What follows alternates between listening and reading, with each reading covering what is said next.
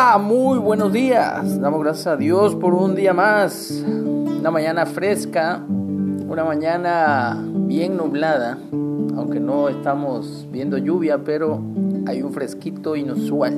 Bueno, no tan inusual porque estamos en invierno. Estamos en la lectura diaria del libro de Eclesiastés. Así que vamos al capítulo 6. Y dice así la palabra de Dios. Hay un mal que he visto debajo del cielo y muy común entre los hombres. El del hombre a quien Dios da riquezas y bienes y honra y nada le falta de todo lo que su alma desea. Pero Dios no le da facultad de disfrutar de ello, sino que lo disfrutan los extraños. Esto es vanidad y mal doloroso.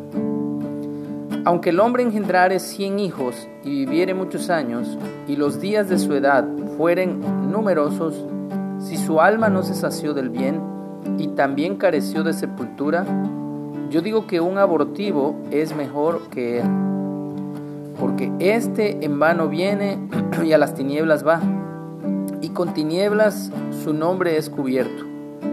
Además, no ha visto el sol ni lo ha conocido más reposo tiene este que aquel. Porque si aquel viviere mil años, dos veces, sin gustar del bien, ¿no van todos al mismo lugar? Todo el trabajo del hombre es para su boca, y con todo eso su deseo no se sacia. Porque, ¿qué más tiene el sabio que el necio? ¿Qué más tiene el pobre que supo caminar entre los vivos? Más vale vista de ojos que deseo que pasa también esto es vanidad y aflicción de espíritu. Respecto de lo que es, ya, ya mucho que tiene nombre y se sabe que es hombre y que no puede contender con aquel que es más poderoso que él. Ciertamente las muchas palabras multiplican la vanidad. ¿Qué más tiene el hombre? Porque ¿quién sabe cuál es el bien del hombre en la vida? Todos los días de la vida de su vanidad los cuales él pasa como sombra? Porque ¿quién enseñará al hombre qué será después de él debajo del sol? Tu fidelidad es grande, tu fidelidad incomparable es, nadie como tú.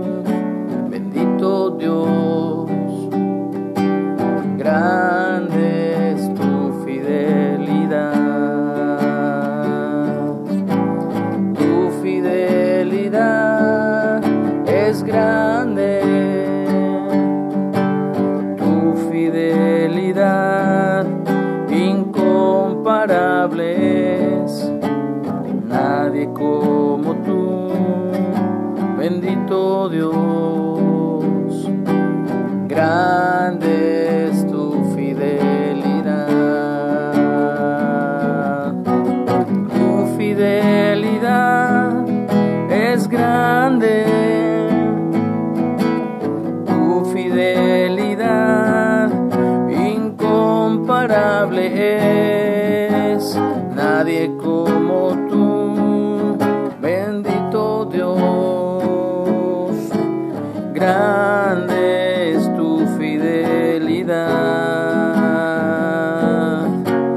Grande es tu fidelidad. Grande es tu fidelidad.